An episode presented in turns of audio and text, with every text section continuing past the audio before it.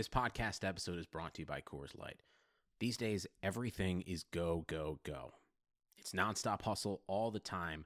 Work, friends, family expect you to be on 24 7. Well, sometimes you just need to reach for a Coors Light because it's made to chill.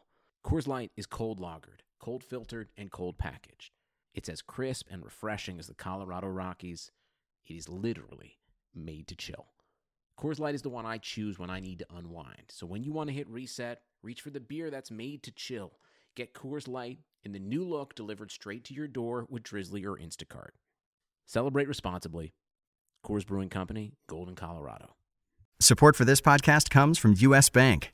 US Bank wants to know how you reward yourself because they have cards that make every day more rewarding. Are you a points order, cashback guru, low intro APR lover? With US Bank, it's up to you because they have the cards to fit your lifestyle. So earn more whether you're shopping at a gas station or grocery store, even while planning a staycation. Learn more at usbank.com slash credit card. U.S. Bank credit cards are issued by U.S. Bank National Association ND. Some restrictions may apply. Member FDIC. This is the story of Harry's. For decades, one big razor company has relentlessly increased prices and reaped immense profits at the expense of its customers. Then one day, an ordinary guy got ripped off buying razors. He was so fed up that he and his best friend started a company to fix shaving. They called it Harry's. By taking less profit and selling online, Harry's can offer quality blades for less. You can even get Harry's 5 blade razor and shave gel for free when you sign up. Just cover shipping. Click or go to harrys.com and enter code RAZOR at checkout. That's RAZOR, R A Z O R.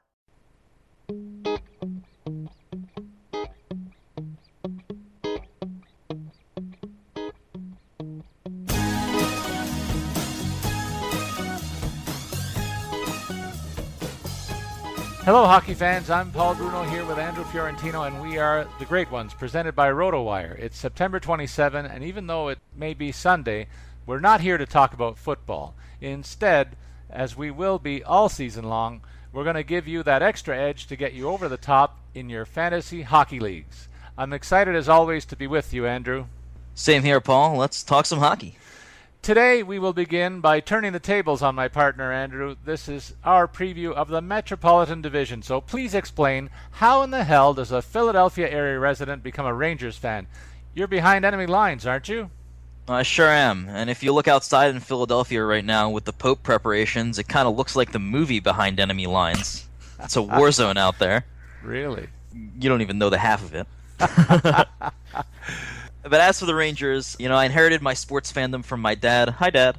He's a Brooklyn native, a lifelong Mets, Jets, and Rangers fan. He may live in the Philly area now, but his loyalties have not shifted, and neither have mine. Good for you guys. I love to hear that loyalty lasts forever in the Fiorentino household. Okay, well, let's get into it and talk about the teams in the Metropolitan Division. First up, we're going to go in alphabetical order for our listeners. A look at the Carolina Hurricanes. I want to know what you think about the prospects for Eric Staal given his contract expiring this season. How will things play out for him and possibly impact his brother and teammate Jordan? I used to be one of Eric's biggest fans. You know, I had him back in his rookie year for those 100 points. Man, that was glorious.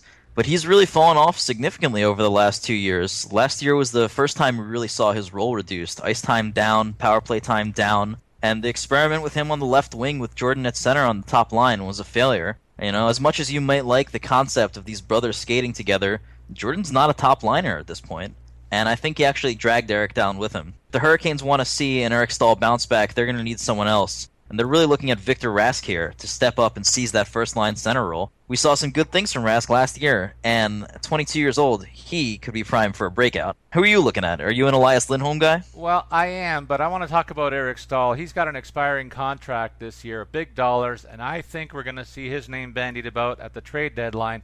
The end of the road looks to be very near for him in uh, Carolina, and he may be better served, and the franchise may be better served by moving him to another team and getting some younger prospects for him. That window of opportunity to win again with Eric seems to be by the boards on a team that's rebuilding or should be rebuilding. Skinner is a guy that needs to find his uh, rookie form again. He's really fallen off, and I just wonder if it's a matter of confidence or quality line mates in his case. But the name that we'll all be watching in Carolina uniform and colors is Elias Lindholm. This guy's 20 years old, and I project him to be a, a 20 goal plus scorer this season. building off a solid full season in the bigs last year, and uh, he had some good tutoring in the AHL. All of that should combine to give this guy a real good upward tick in his uh, scoring totals this year.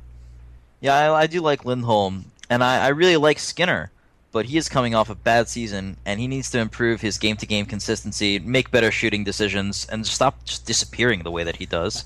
You know, you look last year. I think he had an, an abnormally low shooting percentage. He's still taking a lot of shots on goal. Only scored 18 goals. I think you're going to see a rebound there. Well, but I may just be overly optimistic as a, as a fantasy owner. Well, as a fantasy owner, this is one of those teams that I generally put a big X through. I don't see a lot of depth here, but I think there's a couple of intriguing names on the blue line that we need to talk about. Justin Faulk, James Wisniewski, those guys are two proven power play quarterbacks in this league, and I just wonder how they're going to split time, or maybe will they work together. And then in in reserve, they got John Michael Liles, who I got a close up look here in Toronto for a while. He's a very heady hockey player as well, so that's a trio of experienced hands on the blue line. And then they've got Ryan Murphy on the blue line as well, who's a young prospect they've been waiting on for a couple of years who may be the best of the lot, a little small in stature, but he had a fantastic junior career. So that's a quartet of very interesting names on the blue line that may cause some fantasy owners to take a look here. I think there's a lot better options around the league, but we've got to talk about each team. So I'll throw it back to you and let me know what you think about this team's blue line. First of all, if we can talk about one player that I really, really hate in fantasy, is John Michael Liles. I own this guy. I mean, I've been playing fantasy hockey for a long time. I was on board for the early successes. I had the 40 plus point seasons from Liles, but I also had him when he crashed and burned and just ruined rosters for me.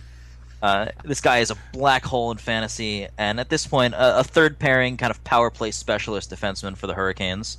But I do love Justin Faulk. I think that he's one of the most underrated young stars in the game. Uh, you know, when you talk about the top offensive defenseman in the league, Faulk maybe not in that discussion yet, but I think after this year, he's going to be you look at Wisniewski, over the hill, I think, injury prone, is always getting hurt, is a plus minus disaster almost every year. Not a guy I'm going to be targeting. But I do like the addition of a guy to solidify the play behind them, and that's Eddie Lack. Got Lack coming in here, seizing the starting gig. I don't think Cam Ward is much in the way of competition. What do you think about that? Well, I think Cam Ward's held the fort long enough here, and they need a change into the guard back there. And he's another guy who's got an expiring contract and a team that may be dealing with a goaltending injury later in the season that's a contender should be looking in his direction. And that's the time where Carolina's management needs to pounce to get rid of him and get some quality reserves back in exchange for that deal. Eddie Lack is a guy that's going to hold the fort here for the next generation of the Carolina Hurricanes development plans and full value to him in that regard. I think this guy's got a lot going for him and he's going to be a goalie that we talk about in fantasy for years to come. I like the fact that he had some good partners in the early part of his career and learned probably a heck of a lot from the guys that he's played with, and he's got a great pedigree. I think that he's going to be a guy that will solidify things in, in a big way in Carolina.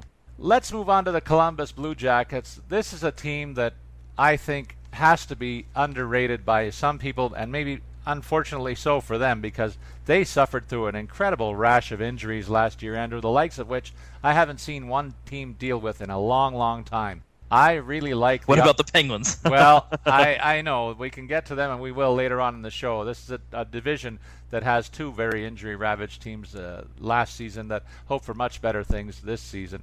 I really like the offensive makeup of this particular roster. You know where I'm going. A number of big, very physical players like Nick Foligno, Ryan Johansen, a newly focused David Clarkson, hoping to make amends for a lost season in Toronto, and a guy you've got to see in Philly for years, Scott Hartnell, I'm a big, big fan of Scott Hartnell in fantasy. He's the guy that puts up points and gets a lot of penalty minutes, plays the power play.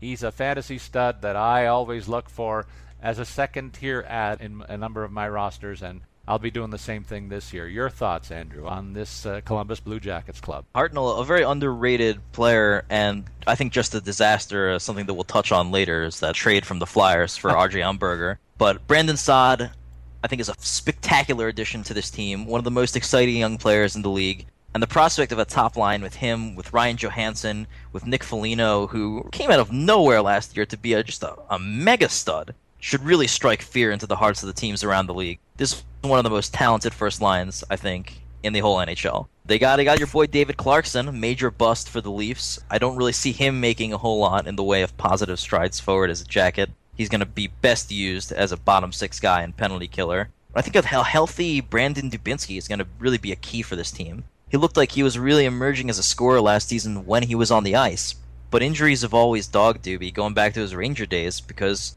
you know that's just the way he plays the game. It's always a, a thousand miles an hour, and you just tend to get hurt playing that way. Well, and you mentioned Dubinsky. He's a great distributor of the puck. They have a great one-two punch. Looks to me at center ice with Johansen Dubinsky solidifying the top two scoring lines here. And I agree with you. I think if he can stay healthy, he'll he'll be a guy that should be a fantasy stud this season.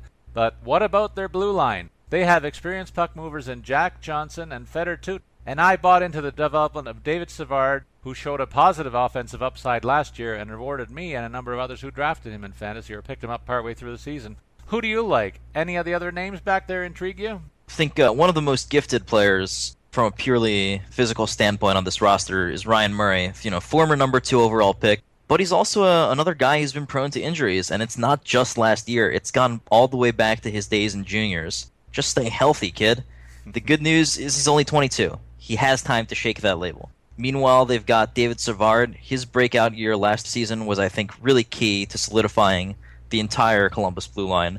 I think he's going to see his role in production grow even more this year as he really steps into the number one role for this team. He's already better than Jack Johnson.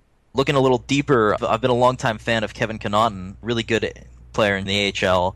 Scored nine goals in 54 games for the Jackets last year, even though he was playing less than 17 minutes a game on the blue line. I'm not sure if he's going to start out as anything more than the seventh defenseman on this team, but these guys are going to get hurt. They have a lot of guys who get hurt on this team.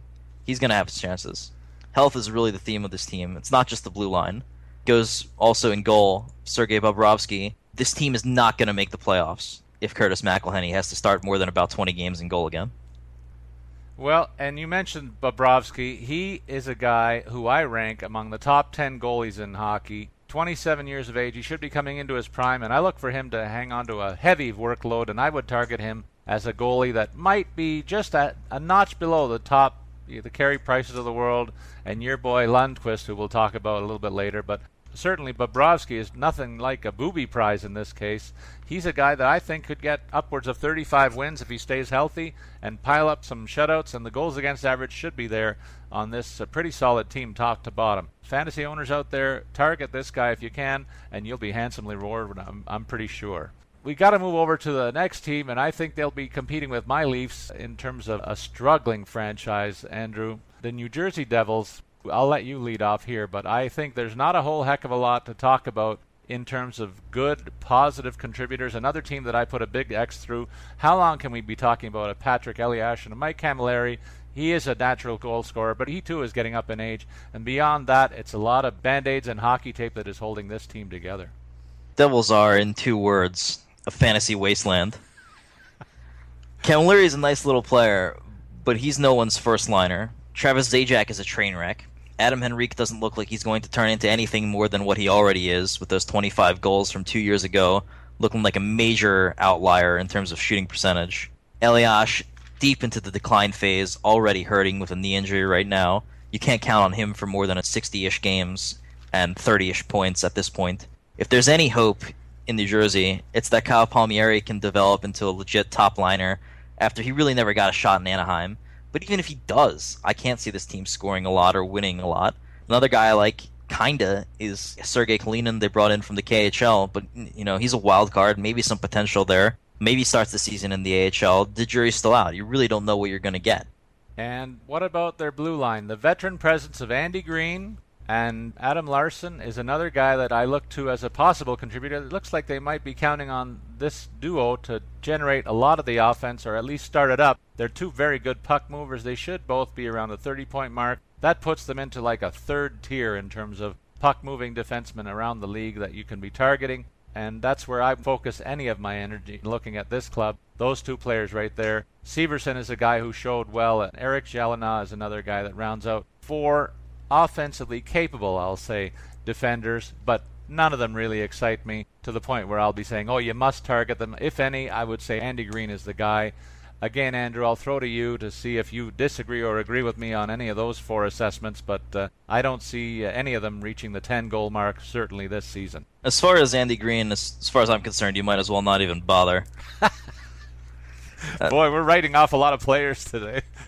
Well, we've got players to write off. mm-hmm. Fantasy wise, these guys, uh, I mean, it's a train wreck. It's really bad in New Jersey right now. I do like Gelinas. He offers a little bit of upside, but his two-way game, I think, is rather suspect. He was a lot less productive last year than he was the year before. The team context just has him in a bad position. I think the Severson is the most intriguing one among them. Personally, I'm a big fan of defensemen who shoot the puck a lot. He shot it 93 times, just 51 games as a rookie last year. I think that's promising. You know, you get a full season out of him. Maybe you get a 160, 170, 180 shots that's a guy who maybe has a chance to approach that 10 goal mark. But I don't think that there's a whole lot to see beyond that. You know, it's a shame because we're going to see a lot of Cory Schneider on goal. He played 69 games last year, should be right around that again this year. And it's just a horrible shame that Schneider's best years are going to waste in Jersey, where he's playing out of his mind, and the team is just awful. And Schneider will have to play out of his mind, but I say he's not a guy that you overlook in fantasy just because of the number of games that he's going to start, and he can win just a shade less than half. If he plays 60 games, 65 games, he'll get you pretty close to the 30 win mark, and he's a guy who's capable of winning four or five games on his own, may come up with that number of shutouts as well. So if shutouts are a rewarding part of your fantasy pool setup, you can't overlook a guy like him because he can steal a game or two just like that, playing lights out from time to time. But again, because of the team that he plays on, a second tier guy when you're ranking the goalies around the league. Well, we're going to stay around the New York, New Jersey area and very near to talking about your Rangers, but you got to hold your breath for one more team. That's the New York Islanders who are up next. This used to be known as a team solely built around John Tavares and a bunch of nobodies in terms of fantasy relevance. That's changing more recently, and you can now include names like Kyle Okposo, Ryan Strome, and Anders Lee, who had a breakout season last year.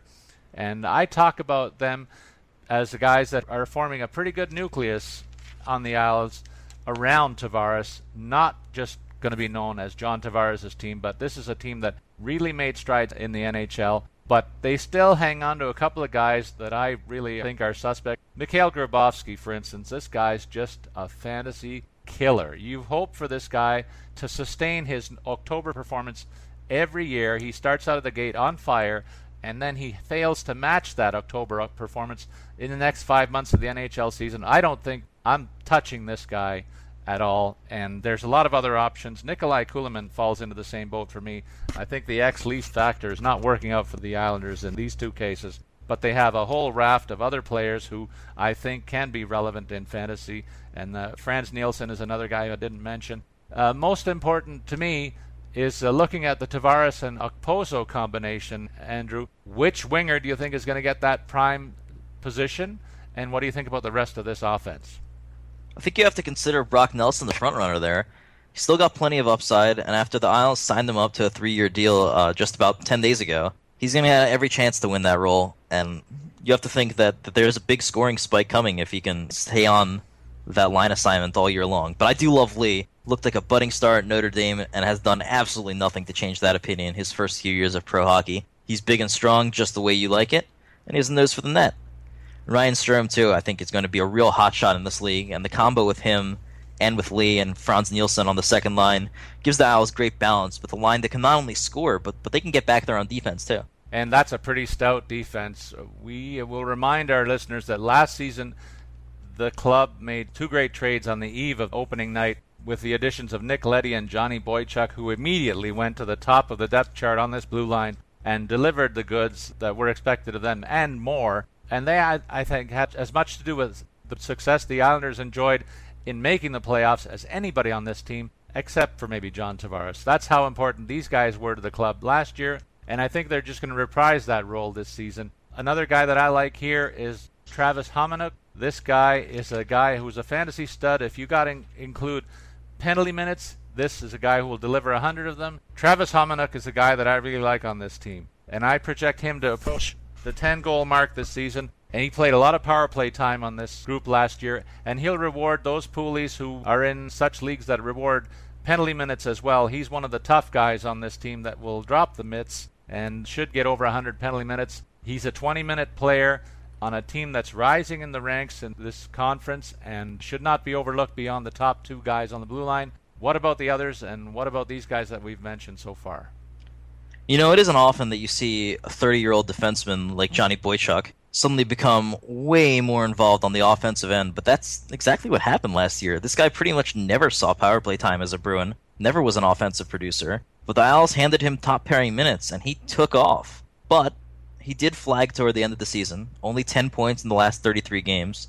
Even though he does shoot a lot, and I do like that, I still somehow have a really hard time seeing him as an offensive type defenseman. I feel like last year's 35 points are really about the best case from what you can expect with Boychuk. You know, Hamonic does give you a well-rounded fantasy line, but not too exciting to me.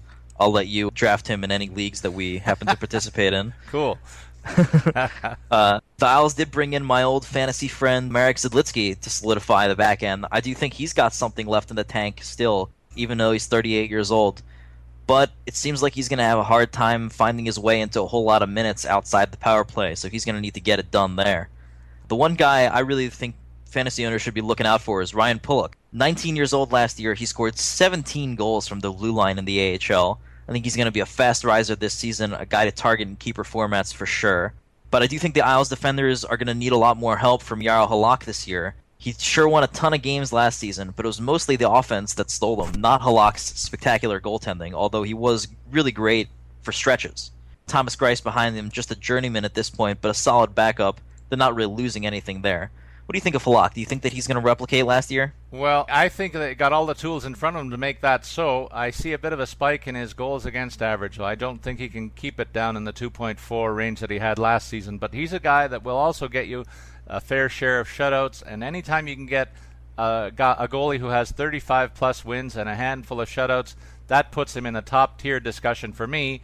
And if you're, you might be able to sneak sneak him in when other people are targeting some uh, bigger names again, like the ones I mentioned earlier. This is not a bad choice if you're looking for a guy who's at the tail end of what I call my top 15 options in goal. Halak is a very good choice. He should play upwards of 60 games again. He's in the prime of his career, in my estimation, as a 30 year old. Now, we got a change of pace here, Andrew. We got an opportunity to plug something that we haven't done in the first one and a half episodes. We actually have a sponsor. McKeen's Hockey has been scouting and profiling NHL players for over 20 years. McKeen's provides the most comprehensive fantasy overview available with a three-month subscription to McKeensHockey.com for only $9.99 Canadian, which includes a wealth of information, insight, and predictions. McKeen's ranks the top 475 skaters and top 50 goaltenders, along with the top 30 Calder candidates, the top 300 NHL prospects, and a listing of breakouts and hidden gems based on their predictions. There are insightful feature articles from leading hockey writers and other premiums for subscribers, including exclusive articles and a RotoWire newsfeed on all players. You can download a 156 page PDF of the magazine, all of the predictions, and much more from the site. If you're serious about winning your fantasy hockey league, you can't afford to miss this essential resource for less than 10 bucks. Beautiful, and we thank McKeen's for jumping on board and supporting us in uh, in this endeavor. Uh, I've taken a look at the magazine. I'm very impressed by the depth that they've gone to, almost unprecedented in fantasy magazine circles. So we're very happy to have them aboard. Now we come to your team, the Rangers, Andrew, and uh, in my opinion, they're loaded top to bottom. I'm a big fan of Rick Nash, who's perhaps the NHL's prototypical power forward. As you might guess, I would be a fan of that guy, and he had a big, big season for this team. I'm going to let you go off on this. Try to keep the drooling to a minimum, though. Shouldn't we be saving the best for last? All right. Rick Nash. If he could just stop disappearing for stretches of time in the playoffs, that'd be great. Obviously, a spectacular goal scorer, but it is troubling how Nash can just vanish and then all of a sudden he becomes like this first line defensive specialist. And well, I'm not looking for you to be left wing Frans Nielsen, Rick Nash. I'm looking for you to be Rick Nash. Just be that guy. So you're going to see him on the top line this year with Derek Stepan at center. Chris Kreider is going to be on the left wing. I'm really looking to Kreider to have a growth season this year. I think the big scoring spike is coming for him, and that's going to be real key for the Rangers. But one guy I really love here is on the second line behind him, and that's Kevin Hayes when he got the chance last season, Hayes looked like a legit star in the making. I really like the move to left wing for him since the Rangers are so deep down the middle. He wasn't going to get top six time at center with Stepan and Brassard in the fold. I think the top six role is going to yield huge dividends for Hayes. He's going to be over 50 points, maybe more, and his line with Matt Zuccarello and Derek Brassard is more of a 1A than just a second line. That's an excellent point. You know, the the one two in terms of the centers on this team reminds me of the one two they have in Boston. They're two excellent distributors of the puck in Stepan and Brassard. Brassard starting to finally look like a first round pick that he was obviously in the draft, and he's starting to finally play like it. He's a guy they both should be in the mid 60s in terms of total points this season. And if you have a chance to draft those guys later in the draft, you'll be very handsomely rewarded, and pretty happy that you did that uh, move as well. A guy that uh, intrigues me, Emerson Etem. This is a guy that they brought in this season to add a little bit of size, physicality. And might he challenge for a top six role, Andrew, or do you think that this guy's just a third liner in, in your opinion? I really do like Etem. You know, former first round draft pick by the Ducks.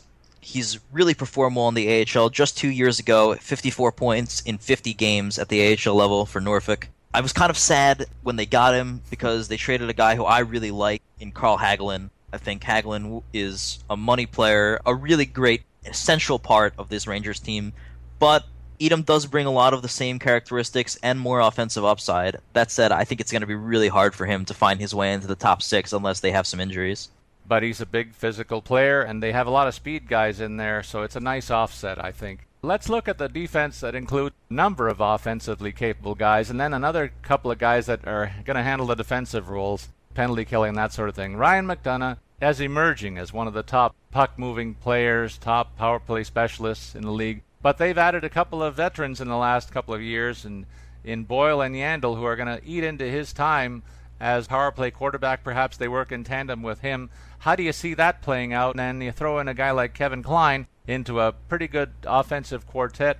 The guys that are going to handle the defensive side are the familiar names of Dan Girardi and Mr. Staal on the other side, Marc Staal, big physical player who will be the shutdown pairing in troublesome defensive situations. But give me your read on the offensive upside of the four guys that I mentioned, and what do you expect in terms of the power play setup on the blue line there? You know, I think Boyle, obviously the guy's on the downside of his career. He's 39 years old. He really faded last season, only 20 points in 65 games, only 8 power play points, even though he was averaging 3.5 minutes on the power play per game.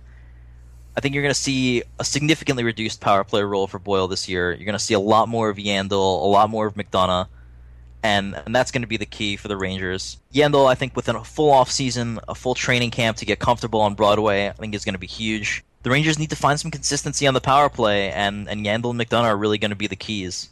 If you want to look a little deeper, if you play in leagues that count hits and penalty minutes, they've got former first round pick Dylan McIlrath. Now, this is a big, tough guy. I know your fave. Yeah. He's pushing to make this team. He might start out as a seventh defenseman, but he's a big, tough defender who can clear the crease in front of Henrik Lundqvist and offers some fantasy potential in those kind of specialty formats. And let's talk about the king in goal. Can he remain in the top tier of goalies? He's got to play more than the 46 games that he played last year. I'm concerned about the fact that he broke down uh, to that extent and uh, left 34 starts on the table to remain among the top tier goalies, he has to do better than that. And uh, what can you tell me about uh, your opinion on his backup, Antti Raanta, who has another Stanley Cup ring after backing up in Chicago? He's going to be uh, able to speak the same language, more or less, with uh, the Scandinavian background. And I wonder if there's going to be a greater comfort level for these two guys working together there. But uh, can Lundqvist reach the 40 game win mark and remain as a top tier goalie, in your opinion? Try to be objective here and, uh, again, keep the drooling to a minimum. Listen, the only reason that Henrik played in just 46 games last year is that he had a freak injury. He took a puck to the neck, had a, a weird situation where he couldn't play because of that. I have zero concerns there. I don't think he's going to take another puck to the neck. It's highly unlikely. Uh, you're going to get your normal Henrik Lundqvist workload this year, barring some sort of other freak injury. He's been a rock and goal for them. He's going to continue to be a rock and goal for at least the next few years. Zero concerns. Man, I got wet over that one. You, you got it all. You got it all over me. uh, you can stop gushing now. Let's turn our attention to your neck of the woods, the Philadelphia Flyers. They have a dynamic duo of Claude Giroux and Jakub Voracek. I love these guys in fantasy. I have Giroux in the RotoWire holdover league again this year as a cornerstone of my team but they don't have the same offensive depth that they had a few years ago when we could rhyme off seven or eight guys off the top of our heads who were going to be high picks in fantasy. Sure, they still have Wayne Simmonds, a big guy who gets his points in a, in a second line scoring situation. And Brayden Schenn, former first round pick, can also hit the score sheet regularly. But who are you looking at to play the top line plum assignment along with Giroux and Voracek? I know that third party is also going to get some power play time, so I'd love to hear what you think about that. Can we can we just keep talking about the Rangers? I feel like we haven't talked about the Rangers enough yet. Maybe this should just be a Rangers podcast, you know? I'll leave that one to you by yourself. oh man. but in all seriousness, the Flyers they, they have a gaping hole left wing. And you know, it looks right now like Michael Raffl is going to get the first shot there. But I think ultimately the best move is to put Brayden Schenn out there. I think Schenn is not the greatest center. I think he fits really well on that left wing role, and that lets Sean Couturier move up and center the second line. If not, if they really insist on keeping Schenn at center, having him center the second line, the one guy I really like among the left wings is Sam Gagner, they just picked up. He's currently skating here in the preseason on the third line with noted disasters Vincent Lecavalier and RJ Umberger, but I don't see that group staying together long term. Lecavalier is just awful now. He has not aged gracefully, and Umberger, well, we mentioned that Hartnell trade, and God, was it a disaster. Umberger was awful last year. He's a depth line player at this point, and it would surprise me to see any of those three guys really consistently stick on even on the third line for this team. Well, you know what? I've had a laugh watching the Flyers from a distance. Some of the roster moves they've made in the last 10 years in their goaltending situation, and then the Lecavalier pickup and the Umberger one, two disasters in my opinion. In fact, Lecavalier should become the first two-time buyout casualty in NHL history. What about? Did they give a trophy out for that? They should. They called. They call it the Vinny Lecavalier Memorial Award, I think. what about that Flyers blue line? Streit, Mark Streit, getting awfully long in the tooth. They did find a, a, bit of a diamond in the rough in Michael Del Zotto, who rediscovered his offensive groove last season and had some long stretches of offensive productivity, manning the blue line power play uh, specialist role. Then they went overseas to the KHL, bringing in Yevgeny Medvedev, an experienced hand who has an interesting story in his background. He should be a guy who fits into the top four blue liners here at the age of 33, but boy, that sounds like a bit of grasping at straws. They should have been able to develop some younger players. Maybe you can tell me a little bit about what you think about this blue line and if there is a young player that we should be looking at there. You know, Streit might be getting old, but his play hasn't lagged at all, even on a bad Flyers team last year. 52 points from the blue line, really nice production. They did bring in Medvedev. He doesn't seem like he has a lot of fantasy upside. He only picked up, I think it was 16 points in the KHL last year, but he could go a long way towards solidifying the back end for them. They didn't play good defense last year, and if Medvedev just gives them good defense on the blue line, I think that's going to be all they can possibly ask for. But I think the guy that's really an interesting get for this team was Radko Gudas. It's a guy that they picked up from the Lightning. Big, not as big as you'd like, maybe. He's only, I think, a six foot. Yeah. But he's he's solidly built. 25 years old. A real tough guy. Perfect fit for the Flyers mentality, right? They're still all over that whole Broad Street Bullies thing, and he's right in that mold but also with a little bit of offensive upside. I think the fans are going to love the guy as long as he can stay healthy. Yeah, he's got fan favorite written all, all over him. What about the goalie tandem here? They've got Steve Mason, who solidified the goaltending. I don't think you could say solidify the Flyers' goaltending for the last 20 years, but this is a guy who seems to have done the job coming into this season. He, he did suffer a bit of a, an injury that curtailed the numbers last season, but he still recorded 18 wins, three shutouts. He should be able to do much better than that. I see this guy capable of playing 60 plus games. He may even be a guy who battles for Vezina Trophy recognition. That's how good I think. Oh, those are strong words. I think this guy could be could be that guy. I think it hinges on the continuing offensive support and certainly a defensive structure built around some of that toughness that, that you've indicated with Gudas and company back there. I look for this guy to really contend for a top 10 ranking amongst goaltenders at the end of the season. Michael Neuvirth back as a as a backup brings stability should Mason falter. I know you reacted with a bit of surprise. I feel strongly about Mason's potential, and I wonder what your slant is there as well. I do like Mason. He had a lot of trouble staying healthy last year. I think that's going to be the key. You know, he was kind of in and out of the lineup. But addition by subtraction, bringing in Michael Neuvirth instead of Ray Emery, I think almost anyone would be better than Ray Emery. He was a horror show when Mason was out of the lineup last year, and Neuvirth should bring some more security to that backup role if Mason does need to miss time and, or needs a break. I do think Mason is a good goalie. He put up some big time numbers last year. Put up 928 save percentage. If they can score some goals for him, they can make moves. Well, let's move on to a team that's cross state, the Pittsburgh Penguins. In our previous show, we talked about the impact of the Phil Kessel trade leaving Toronto for greener pastures in Steeltown, USA.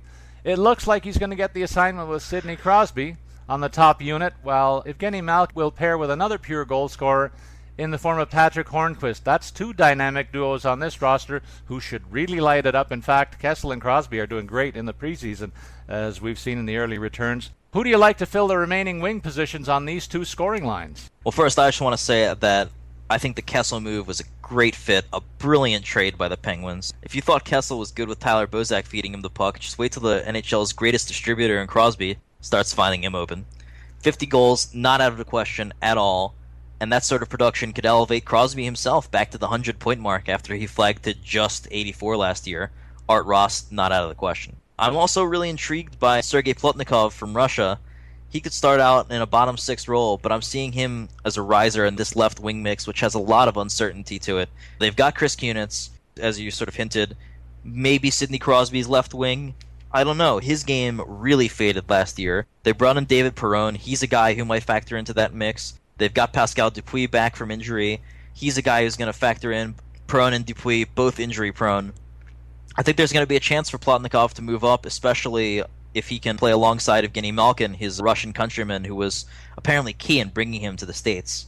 And Hornqvist has kind of melted into the background, but he's a sleeper here. He would have easily had his first 60 point year last season if health permitted. But of course, that's the deal on this team, right? Everyone everyone on this team, it seemed like, got banged up last year. And a lot of them seem to have chronic injuries where you can't feel good about them staying healthy all season. And I'm going to circle back to one of the names you mentioned, Pascal Dupuis. This guy had a horrible turn of injury luck last season, but he has played on the wing left side with Sidney Crosby for two seasons before that.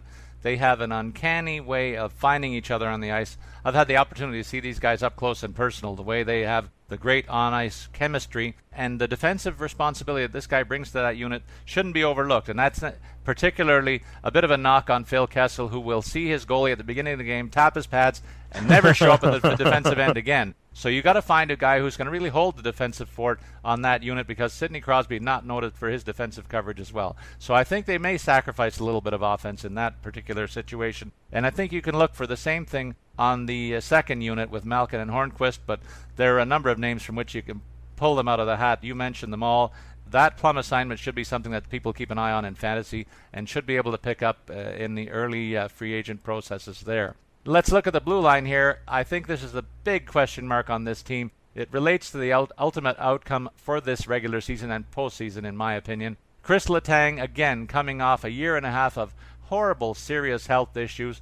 This guy had a stroke, for heaven's sakes. That doesn't happen every day in hockey circles. These guys are all reasonably physically fit, but you can never account for the old ticker, and it took him out of circulation for a long time. Failing that, this guy has the pedigree. He's done it year after year to be one of the top 10 defensemen in the scoring lists every season. But the Penguins are also looking for the development of Olli Maatta and Derrick Pouliot, two guys right around the 20 year of age mark full of youth, but also full of potential. These three look like a lock to run the offense here for years, particularly should Letang be healthy. But do they look good enough for you to become a centerpiece to a, what should be odds on uh, one of the top teams in this conference? I do like these defensemen. Chris Letang, when healthy, the only defenseman that you can say is a, a greater offensive force is Erik Karlsson. There's no one else. Chris Letang is a superstar, but he cannot stay on the ice. Last year he played 69 games. That was a big year for him. That was the first time he played that many games since the 2010-2011 season. And that's, I think, the big issue there with Letang.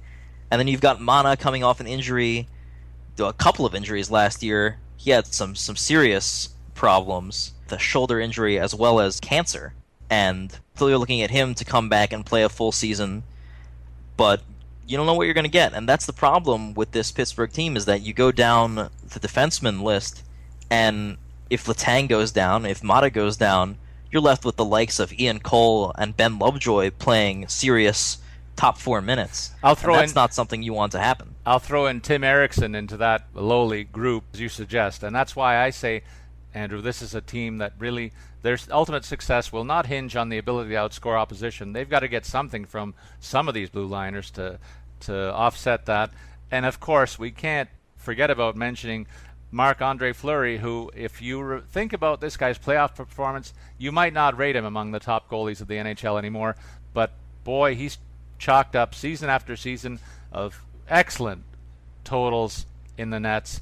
And I'm hoping that in my leagues, people lean more on what he's done in the playoffs and forget just how good he's been. Take last season. This guy had 34 wins. He had 10 shutouts. Not many goalies did that, even your fave Lundqvist, but that's a function of his games played. I want to get a shot in or two. I'm not going to be able to get too many shots in on you uh, all season with the Rangers. So there was one. But to me, Fleury merits discussion as a top 10 guy, 30 years of age, played a lot year after year after year, but on this team should rack up the wins, and again, is shutouts. You know, Fleury actually, for once, played well in the playoffs last season. The Rangers did polish the Penguins off in five games, but Fleury had a 927 save percentage in that time. It was not his fault. They had Evgeny Malkin playing with a back injury. He was a shadow of himself. The Rangers were able to shut down Crosby for the most part. It was not, for once, Marc Andre Fleury's fault that the Penguins washed out of the playoffs. That said, I wanted to go back and touch quickly on Derrick Pouliot. This is a guy whose upside I really like from the blue line. I think he's going to see serious power play time and really have a breakout year, especially if Maatta or Letang happen to suffer injuries. I will second that. I think Pouliot's a guy who has all the tools, size, good shot, skating ability, should be there as one of the trio that will get power play time. It's an excellent notion to bring up for our fantasy listeners. We're going to wind it up with the uh, eighth team of this division, a team that I think will battle your Rangers for top spot all season long, and that's the Washington Capitals. I want to give a shout out to Barry Trotz, a ton of credit for infusing the Caps roster with a desire to incorporate a defensive structure without sacrificing too much offense here last year, and there is considerable offense in this roster. There's no mystery about their top line, in my opinion, now that they've traded for TJ Oshie. He gets the top assignment along with Ovi and Nick Backstrom, no doubt about it in my mind. And Oshie will be a guy who adds a lot of finesse to a, a, line that should contend for the top trio in the NHL. That's as much as I expect from this group. I wonder who fits in behind them on the second line. I'm curious to hear what you think about my view on this top line. Will it be one of the top in the NHL? And what about the rest of maybe second line depth? Evgeny Kuznetsov was a top world junior, and in his third year as a pro, a guy that I have a real bullseye on. I think he could take the next step and solidify a second scoring unit, but there's a lot more to talk about here. Yeah, Kuznetsov is going to get a chance to play on the first line with Ovechkin and Oshie, with Nick Backstrom still coming back from his hip surgery. He's supposed to miss maybe five, ten games at the beginning of the season with that injury. That's going to give Kuznetsov a real chance to start on his breakout, and I do think this is going to be a big time breakout year for the 23 year old Russian. Got another Russian on his left side, and Andrei Burakovsky playing that left wing alongside Kuznetsov once Backstrom returns former first round pick. This team has done a great job mining talent from Russia. A lot of teams shy away from that Russian factor. The Caps have no fear, and that is paying big time dividends for them with Ovechkin, with Burakovsky, with Kuznetsov. But I do have a little bit of concern. They brought in Justin Williams from LA, proven playoff performer, but you got to get through the regular season first. And Williams is a little bit of a weak second line right wing. At 33 years old, you know, only a 40 some point player over the last two seasons. You're looking for more than that alongside Kuznetsov and Burakovsky on that second line, and I don't know if they really have that guy. You know, they've got Tom Wilson. He's kind of a more of a tough guy, a guy who's going to mix it up, pick up a lot of penalty minutes, uh, grinder. They've got Michael Latta, got a little bit of a taste uh, last year and the year before, but he hasn't shown a whole lot in terms of offense. Although he did score a little bit down in the ECHL, but it's hard to see a lot of that ECHL production translating at the NHL level. So that's an issue there. I think that second line right wing is a place that they're going to need to find a guy. One other name that I'm going to throw out is Marcus Johansson. This guy's been a depth player and a really quality source of secondary scoring here for years. Right around the 20 goal mark the last couple of seasons. I project him for at least that this year. He'll get power play time as well. And if you're looking for a guy near the end of the draft, this guy certainly will not hurt you offensively. I think he could threaten the 50 point mark just as he did last season, and that's excellent pickup late in the draft. You look at the top teams with the most depth and fill in your roster with a guy like this. He's a young man, 24 years old, still should have his better years ahead of him. I just like the fact that he fits into the mold of a team here that has tons of offense, and he can be plugged in on any of the top two units and maybe be a centerpiece on a third scoring line, which is an absolute luxury on this team and in this division. And then we'll turn our attention to the defense, which is also similarly deep. Carlson has been a guy that has been making steady progress. John Carlson, steady progress toward the top echelon in puck movers with offensive upside. He had 55 points last season. If he replicates that, any fantasy owner that grabs him should be thrilled with the production. But he's not the only guy on this blue line that, is capable. Matt Niskanen is a guy that kind of a second tier offensive puck mover who should be getting a regular turn, maybe on the second power play unit. What about the rest of the depth here? And then I'll let you take over the goalies and uh, bring us home with the predictions for the division. One place that I think the Capitals are lacking is that blue line depth. I like Carlson a lot, but in, in terms of scoring, there's almost no one else who's really going to carry the load here. Matt Niskanen, major disappointment in his first season in Washington. You know, he's still only 28 years old. You can look to him for a bounce back after he slumped to 31 points from 46 the year before. Other than that, there's not a lot to like here from a fantasy perspective. You got Brooks Orpik and Karl Alzner, Dmitry Orlov, all very defensively oriented defensemen to this point in their careers. Let's move on to the goalies. well, and Braden Holtby, that's a, that's a guy that I thought would be the extreme beneficiary of Barry Trotz's system, and he proved me right, and he helped me win a couple of pools last year. I, I loaded up on Holtby wherever I could get him. Yeah, and, a big Holtby fan. Yeah, 41 wins, 10 overtime ties, and nine shutouts. That's a lot of points in, in the goalie categories. 222 goals against average. And I think he should be right around all those numbers again this year. This is a very good team offensively. They've bought into the defensive structure, and that's a very tough combination to play against. And Holtby brought it last year. He won as many games as any other player on this team in the regular season and playoffs, almost single handedly in a number of outings in the playoffs. And as I mentioned, those nine shutouts look awfully good in that column when you compare them to some of the other goalies that are out there in the NHL. You can't expect him to get maybe nine or ten again this year. Maybe he falls off a couple, but still a guy that should be in the right around that 40 win mark. Love this guy, and I could go on forever about him. Just, Absolutely. Just because of this circumstance and this situation. But we have to close up the show, Andrew, with our predictions. It's prediction time. Now try and be objective and uh, I'll let you lead off. What do you think it's going to be, uh, one through eight in this division? Well, we know we know the Rangers are going to win. All right, the Rangers are going to win the division. That's a fact. The Rangers are going to win the division. Everyone knows it. Maybe they don't know it yet. They're going to find out. The Rangers are going to win the division. Stop it. We got seven more teams. We got to wind her up. Second place will be the Rangers again. you got to pick another team. All right, third place. Let's go for the Rangers. No, okay. All right, no. I like Washington for second place in the division. I think Braden Holtby is a stud. They're going to get Backstrom back healthy. They're going to score their goals. I don't think they're going to miss Mike Green. I like Pittsburgh finish third. I think it's hard to pick the Penguins to finish any lower than that. It's, it's already hard to pick I'm them gonna to finish do it. third. I'm going to do it. I know you are, and I'm going to let you. But first, I'm going to pick them to finish third. I'm going to have the Islanders fourth. I think that there's going to be a huge logjam. I think the Rangers, the Caps, the Islanders, the Pens are all going to be separated by only a few points. Uh, it's going to be a battle right down to the end that the Rangers will win. Again with the Rangers. Then on the bottom end, you know, I think we feel very similarly, more, more or less here. I like the Jackets for fifth place, and then the Flyers, the Hurricanes, and then the Devils to finish last and be the third worst team in the NHL this season. Uh, well, I'm going to concur with you at number one and number two the Rangers and Caps, I think it'll be a great horse race, but the Rangers nip them at the wire. I like the overall depth here, and the edge, as we've implied, is I think the depth on defense that the Rangers have unequaled almost in the entire Eastern Conference, to be sure. I pick the Islanders to be third in this division, continuing their upward trajectory in the NHL. I think they've got depth at each position, and there's a lot to like about this team. They'll be three of the top seven or eight teams in the NHL. I'll make that prediction. Pittsburgh Penguins, a bit of a drop below that. I think they're going to suffer for the fact they don't have defensive depth to match the top three teams in this division. And uh, the Columbus Blue Jackets, some of their fans might be disappointed with a fifth place call from me. This is a team that will be a strong fifth place team. They may get the second wild card if the other uh, Atlantic Division falters a little bit in that regard. They'll be in that race. The last three teams, though, the Flyers, the Devils, and the Hurricanes, three of the teams that will be at the bottom end of the standings, particularly the Devils and the Hurricanes, who will be in contention for the lottery picks in the draft next season, along with my Maple Leafs. I'll say that out loud, Andrew, and hope that we get the lottery balls falling in my favor this time around. So that wraps it up for me. I don't know if you want to have a closing word, but I'll throw it to you for a sec and then we'll wind her up.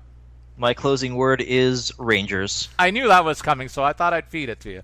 So that about does it with this preview show number two in the books. This is Paul Bruno on behalf of Andrew Fiorentino. We are the Great Ones, and we invite you to join us again for our next show when we'll preview the NHL's Central Division. So long, everybody.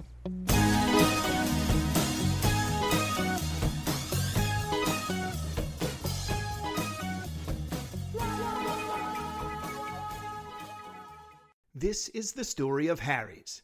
For decades, one big razor company has relentlessly increased prices and reaped immense profits at the expense of its customers.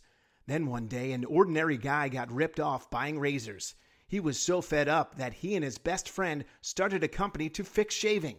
They called it Harry's. By taking less profit and selling online, Harry's can offer quality blades for less. You can even get Harry's 5 blade razor and shave gel for free when you sign up. Just cover shipping. Click or go to harrys.com and enter code RAZOR at checkout. That's RAZOR, R A Z O R.